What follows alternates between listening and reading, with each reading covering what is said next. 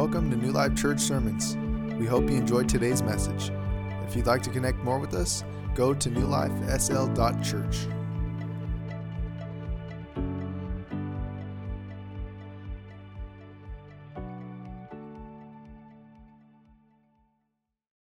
We're going to turn to Psalm chapter 1.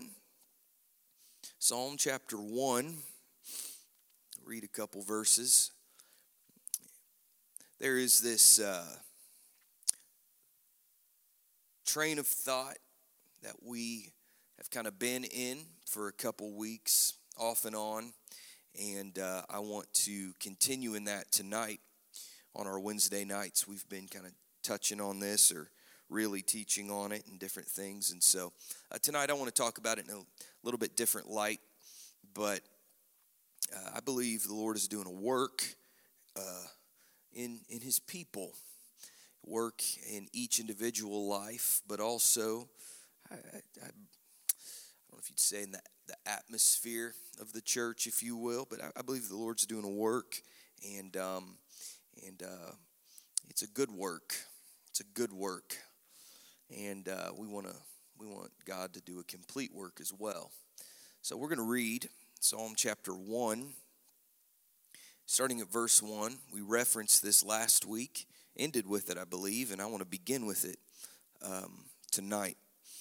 It says, "Blessed is the man that walketh not in the counsel of the ungodly, nor standeth in the way of sinners, nor sitteth." in the seat of the scornful. But his delight is in the law of the Lord, and in his law doth he meditate day and night. And he shall be like a tree planted by the rivers of water that bringeth forth his fruit in his season. His leaf also shall not wither and whatsoever he doeth shall prosper. I want to uh, teach uh, from this passage and then work through uh, this idea. Uh, we'll, we'll title it Planted, Productive, and Prosperous. Planted, productive, and prosperous. Let's pray and ask the Lord to speak to us tonight through His Word. Father, we love you. We thank you for these wonderful group of people that are here on this Wednesday night. I ask, Lord, that your presence would be in our midst, that your spirit would confirm your word tonight as it goes forth. Let us have ears to hear and a heart to receive in this place tonight. We desire for your perfect will to be done, and we pray that you would perform it in Jesus' name. Amen. Amen. You can be seated. Scripture gives many types and examples uh, from which we can draw truths.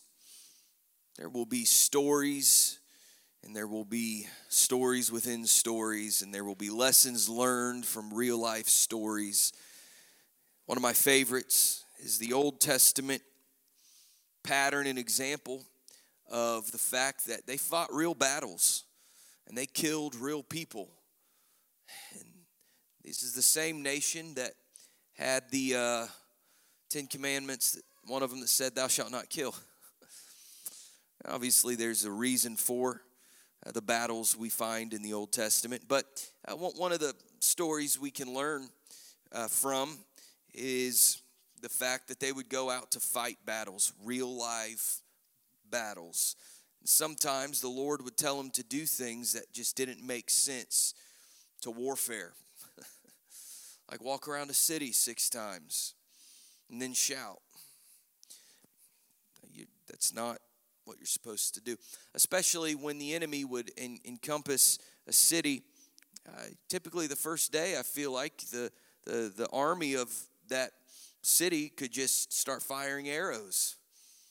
Well, you see, the lesson to be learned from that is that God can put the dread of his power, might, and all of that on your enemies, and you don't even have to lift a finger. Jericho was terrified of what? People walking around with a gold box carrying trumpets. That doesn't make sense. Uh, go out, stand, meet your enemy, and they just praise me.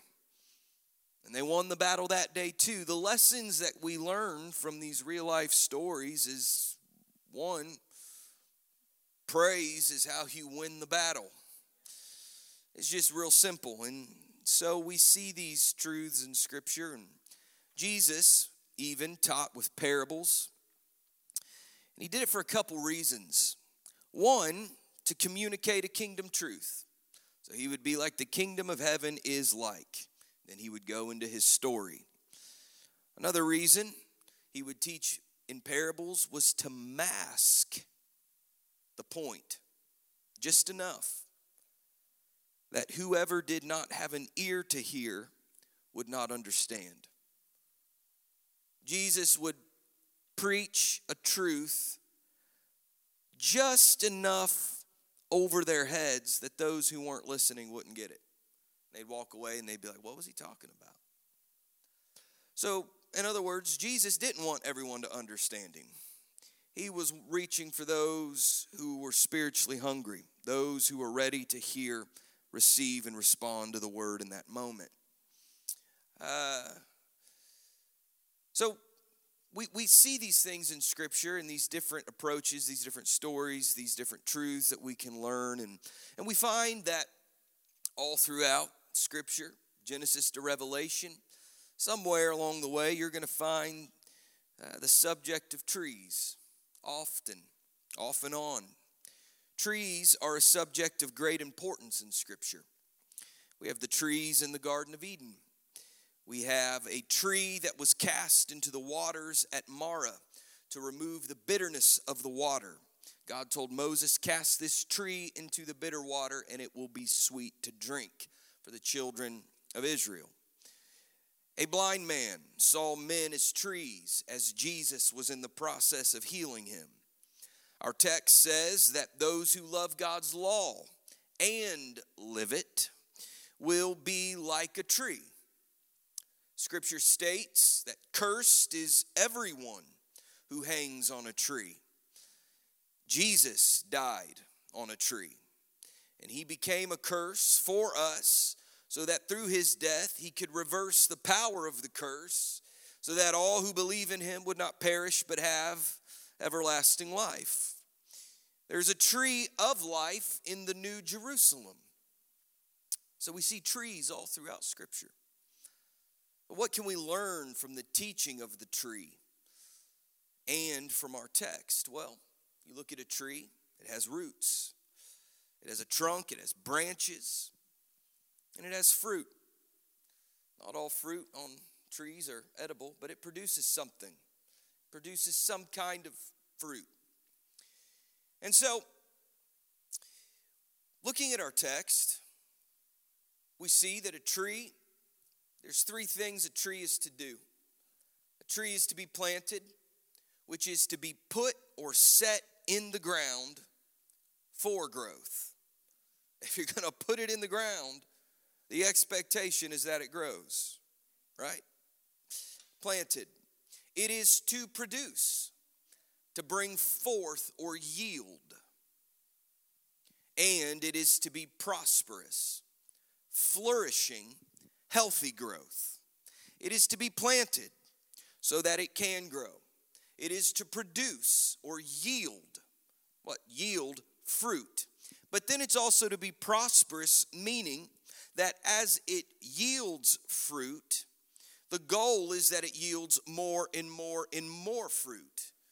You want it to grow, not just grow up, but grow out. You want increase.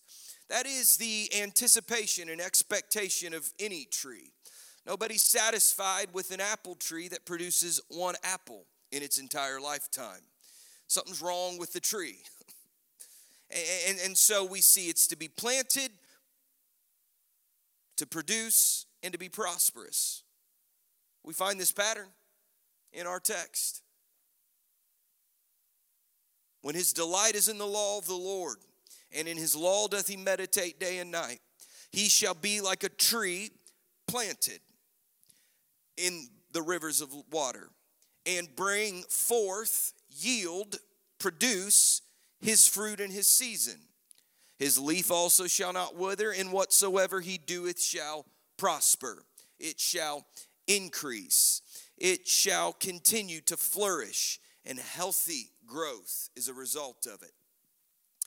So these things, planted, productive, and prosperous, that is the will of God for every child of God.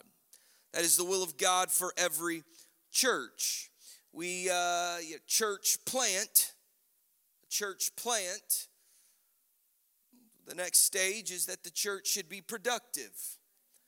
And the next stage is that the church should prosper. Uh, because if that is the will of God for the man who delights in the law of God, if one person is to have that promise, what happens when a church of people who delight in the law of God and meditate it on, on it day and night and love that law and live that law? If that pattern is at home, that pattern will continue in the church because the church is simply the assembly of those homes. And so Jesus puts a lot of emphasis on producing fruitfulness. And he says in John 15, 1 through 7, he says, I am the true vine. My Father is the husbandman, and every branch in me that beareth not fruit, he taketh away. And every branch that beareth fruit, he purgeth it, that it may bring forth more fruit. So here's the good news being fruitful. Good. Snip, snip, snip, snip, snip. Ow. Cutting, cutting away. Why? So we can produce more fruit. So either way, pain is going to be involved. Because if we're not bearing any fruit, we're just cut off. If we bear fruit, we get cut at so that we can then bear more fruit it doesn't make sense. A reduction of something that is flourishing, right? Because we want to take away the things that would prevent greater growth. And so Jesus is communicating this truth. If we're not bearing any fruit, we're going to be taken away. But if we bear fruit, we will be purged so that we bring forth more fruit. And then he says in verse 3 Now you are clean through the word which I have spoken unto you. In other words, now, because I've told you this, you can go through this process without offense. Forewarned is forearmed. Now you're aware. If you abide in me and bear fruit, there's going to go be seasons in your life that are meant to refine you so that you can become more fruitful. Now you're clean through the word, so when you enter that season, you don't have to be like, what in the world is going on? Then he says in verse 4 Abide in me, and I in you, as the branch cannot bear fruit of itself, except it abide in the vine. The fruit is at the edge of the branch, but the branch is connected to the tree. You cut off the branch, the fruit will die. So it's all connected and Jesus is saying, I am the vine, you are the branches. He that abides in me and I in him, the same bringeth forth much fruit. This idea, uh, uh, the goal of Jesus in each individual's life and the goal of the work of Christ through a church, you, it's always much more, produce more. Go through something that refines you and produce even more fruit on the other side of that season than you did before. It's this continual, constant increase. That you know, if if you have been abiding in me for 10 years, great, but at the end of 20 years, you should have produced more fruit than ever before. Stagnation is never eh, accepted. And, and, and when something ceases to grow, Jesus is saying here there's an, there's an issue. There's an issue in the tree. There's an issue in the branches. There's an issue in the roots. What could it be? Because Jesus says, if you abide in me, and I in you, same bringeth forth much fruit. Then he says, For without me, you can do nothing. So we can't produce any fruit without Jesus. He is the source of the fruit. That any fruit that's produced through us is only because we are in Him and He's in us, working in us to complete that good work. Because without Him, we can do nothing. So Jesus says in verse 6 If a man abide not in me, he is cast forth as a branch and is withered and men gather them and cast them into the fire, and they're burned. If you abide in me and my words abide in you, you shall ask what you will, and it shall be, uh, shall be done unto you. So there's this explanation of close relationship between us and Jesus. That when we are living in that relationship, there is this unstoppable production of fruit, which is the result and the evidence that we abide in him and he abides in us. If the branch is dry, it's because it's been cut off from the tree. And so, by looking at these things, we see Jesus talks a lot about trees and he talks a lot about fruitfulness.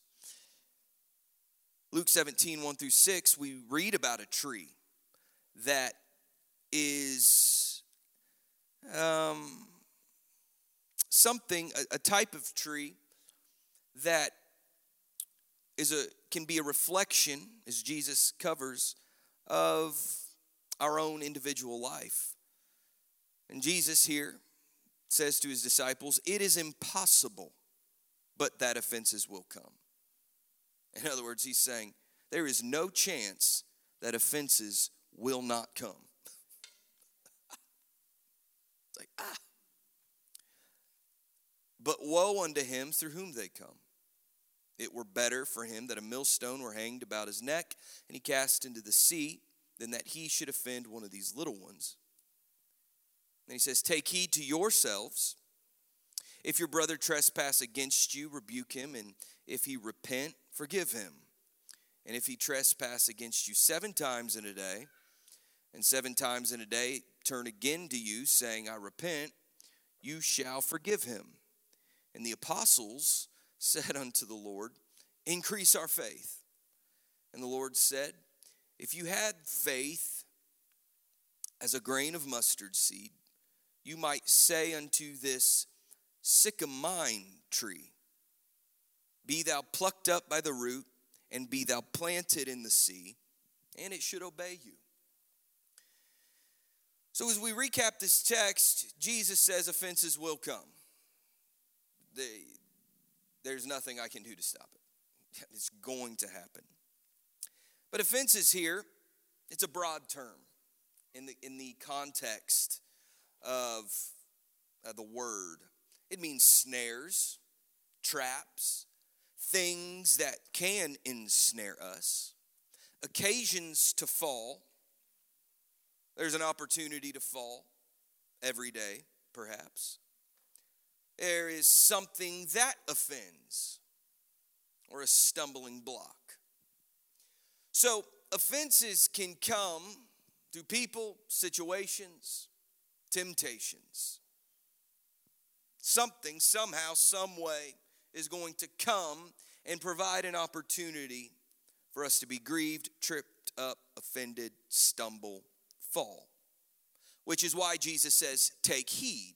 In other words, pay attention. You, you, you and I have to be beware of the life we live and the world we're in. So pay attention all throughout the New Testament. Beware, pay attention, take heed. Be sober, vigilant. Your adversary goes about as a roaring lion seeking whom he may devour. And so uh, Jesus says, if, if you find a brother, it's your brother, fellow neighbor, sins, rebuke him But if he repents, forgive him. And then Jesus does this every single time. Like he never put a limit or a cap on it. Which is why then the apostles cried out, Increase our faith. He said, Forgive them. Oh, okay, I can do that. Every single time. Oh God, increase my faith. That's what they uh, were praying for, crying out for in that moment because they had no mental capacity to conceive that that level of forgiveness was a possibility. Their mind couldn't wrap around it. Three strikes, you're out. That's baseball, not the New Testament. Fool me once, shame on me. Fool me twice. Fool me once, shame on you. Fool me twice, shame on me. That's not in the New Testament. Uh, forgive every single time. And so they're like, increase our faith. And Jesus then makes a statement if you have faith as the grain of a mustard seed, anybody still got this? No? Okay. If you have faith as a grain of mustard seed, you shall say to this sycamine tree. Jesus said this. It's focused. You shall say to this sycamine tree, Be thou plucked up by the root and be planted in the sea, and it should obey you. Mustard seed faith, we obviously know it grows and we know all of that, but the sycamine tree, what is it? The sycamine tree had a very large and deep root structure.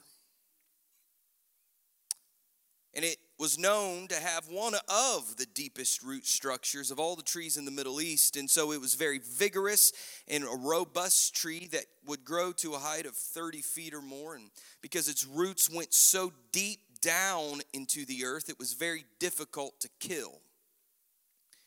It was very hard to kill this kind of tree because of the roots. Hot weather and blistering temperatures had little effect on it. And so, this tree, because it was tapped into some water source deep in the earth, would survive. And even cutting it to its base would not guarantee its death because its roots were so hidden deep under the ground and it would just continue to draw from some water source under the earth, enabling it to resurface again and again and again and again and again. And even when they thought they had it cut down, it had a water source deep under the earth and it would grow again. In other words, this tree was very hard to eradicate. So its root system was all about its roots. The sycamine tree's wood was the preferred wood for building caskets. They would use this tree to build caskets. Um, it's dry, it grew best in dry conditions. It was perfect to build a burying box. Obviously, it's associated with death. The sycamine tree produced a fig that was very bitter to eat. The sycamine tree and the mulberry or sycamore tree were very similar in appearance. Two trees even produced a fruit that looked identical. However, the fruit of the sycamine tree was extremely bitter. Its fruit looked just as luscious and delicious as the fruit of the sycamore tree. However, when a person tasted the fruit of the sycamine tree, he discovered it was horribly bitter. Sycamore tree's fruit was delicious, good to eat. That's why it was expensive. Because of the cost of the fruit of the sycamore tree, wealthy people were the only ones that typically ate it because they were the only ones that could afford it. But the fruit of the sycamine tree was cheap and therefore poorer people who couldn't afford the better fruit would eat of the fruit of the sycamine tree. Yet they couldn't eat the fruit in one sitting because of how bitter it was. So they just munched on it. A little bite here, a little bite there. And then the thing that really fascinated me was that the sycamine tree was pollinated only by wasps. It's very interesting to note the sycamine tree was not naturally pollinated. The pollination process was only initiated when a wasp stuck its stinger into the heart of the fruit. Thus, the tree and its fruit had to be stung in order to be reproduced. So, this tree sounds miserable.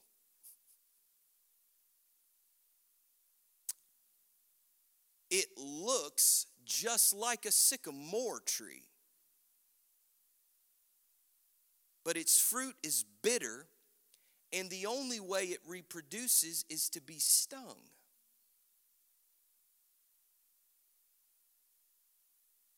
It's associated with death because it's only used to build caskets for the dead. But it looks just like a sycamore tree. We read about another tree and we see that the sycamine tree and the sycamore tree, they look very much alike, and yet at the same time, we understand they're very different. What is the main difference? The fruit. The difference is in the fruit, not in the looks, not in the appearance, it's in the fruit. Jesus says in Matthew 7, verse 16 through 20, You shall know them by their fruits. Do men gather grapes of thorns or figs of thistles? Even so, every good tree bringeth forth good fruit, but a corrupt tree bringeth forth evil fruit. A good tree cannot bring forth evil fruit. Neither can a corrupt tree bring forth good fruit. Every tree that bringeth forth not good fruit is cut down and cast into the fire. Wherefore, by their fruits you shall know them. The sycamore tree's fruit was sweet, and the sycamine tree's fruit was bitter. We can look the same Remember, our text goes back to the individual. He shall be like a tree planted by the rivers of water. Each of us, according to Scripture, we're a tree. Those who love God's law, those who live God's law, shall be like a tree planted by rivers of water and will produce fruit and will prosper. But offenses will come, stumbling blocks through our own flesh or through others. Sting, things that come into our life that seek to turn us bitter we can look the same and act the same and go to the same church, but the question is is how is our fruit? Is our fruit godly or is our fruit bitter? We find this truth that Jesus talks about in that text that unforgiveness leads to bitterness which goes to the roots because the Bible talks about the root of bitterness. Meaning, the only way to get out bitterness is to pluck it up by the roots. But if unforgiveness leads to bitterness, which goes to the roots, then that means it will then produce bitter fruit. Meaning, if you want to know the condition of the fruit, you go to the root. If you want to know anything about the root, sample the fruit. Because what is in the root will be in the fruit, and what is the fruit is goes to the root. If the root's bitter, the fruit will be bitter. If the root is sweet, the fruit will be sweet.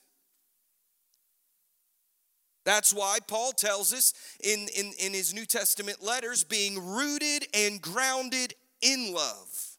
Because if you're rooted in the love of God, you will then produce the fruit of the Spirit. Whatever we're rooted in will determine the fruit we produce.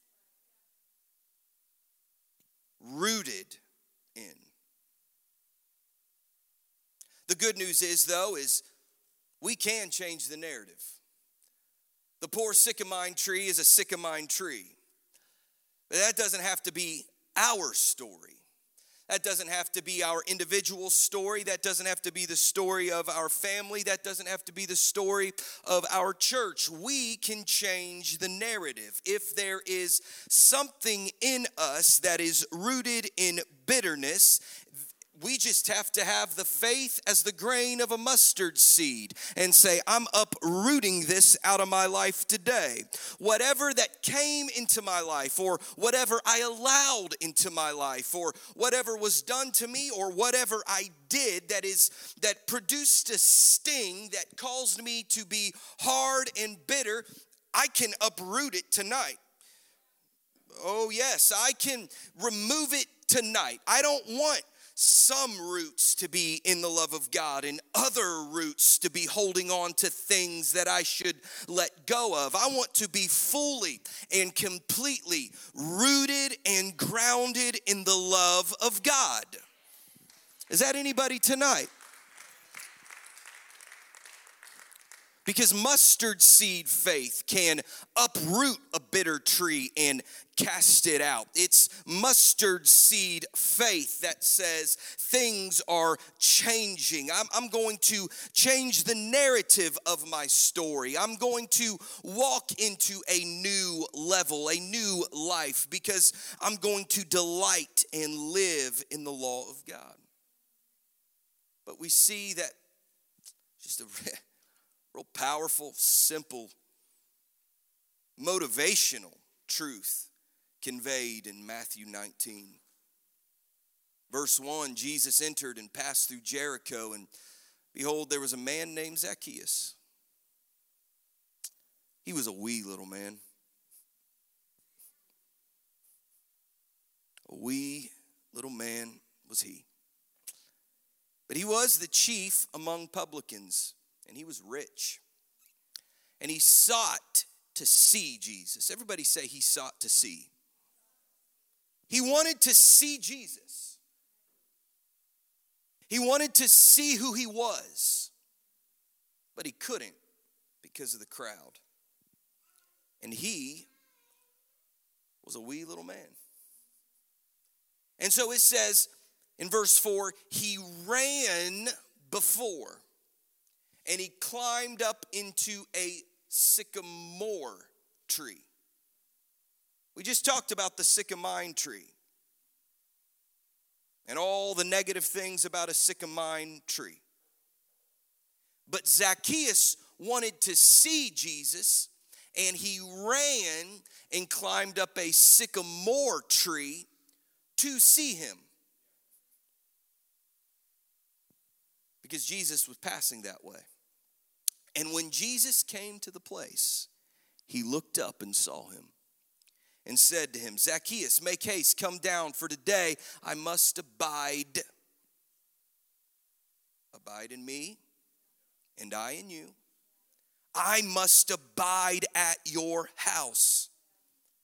And Zacchaeus quickly came down and received him joyfully. Zacchaeus didn't run and climb up a bitter tree to see Jesus. He ran to a tree with sweet fruit to see Jesus. He ran to a tree that was planted, productive, and prosperous. Is it starting to come together for you? It was the tree with sweet fruit that made it possible for him to see Jesus. It was the tree with sweet fruit that enabled, provided an opportunity for Zacchaeus to get above the crowd, to get above where he had always lived life, to see Jesus. The tree that produced good fruit is what allowed him to see Jesus. I don't want bitter fruit. I want the fruit of the Spirit. I want the fruit of the Spirit. I don't want bitter fruit. I got to forgive and I got to uproot every single thing in my life that makes me hard and bitter and makes me negative and unpleasant. I got to remove it all out of my life. And if I got the faith as a mustard seed, Jesus said I can do it. I got to uproot it. I got to get it out because the only fruit I want to see produced in me is the fruit of the Spirit. Why? Because if we are producing the fruit of the Spirit, they're going to see Jesus. You know what the fruit of the Spirit is? It's His nature. The fruit of the Spirit makes the invisible Jesus visible love, joy, peace, gentleness, meekness, self control, faith, all of those things. So, this is the point. A church that is planted and producing the fruit of the Spirit will make it possible for their city to see Jesus. My question today each person has to make the choice because Psalm 1 tells us it's the individual each person in our life today, we have to examine our life. What's bitter in me? What's toxic in me that's trying to in, in, infect the roots, which will then affect the fruit? I'm going to use my faith in the word. I'm going to use my faith in Jesus today. And I'm going to uproot some things that are seeking to mess with the fruit because I am not going to be responsible for people in this city unable to see Jesus. It's okay. You can worship at that point. We are going to be a church that is planted, that is productive, and that is prosperous. And when people walk in here, they're going to see love. They're going to see the peace of God, the joy of the Lord. They're going to see people with self control, meek, gentle, faith filled people. And they're going to say, This is Jesus. This is the church of Jesus Christ. And what they couldn't see before, they will be able to see. And it's all because of the fruit. It's all because of the fruit. Let's stand. Why don't we take a moment and let's pray as a church and allow the Holy Ghost to examine our heart? What in us needs uprooted tonight? What thing have we allowed in our life, our spirit, our heart, our mind that we need to uproot tonight? Why don't you let the Holy Ghost speak to you for a moment? Would you lift your hands? Would you lift your voice and just call upon the Lord for a moment? Allow Him to search your heart, allow Him to speak to your mind right now.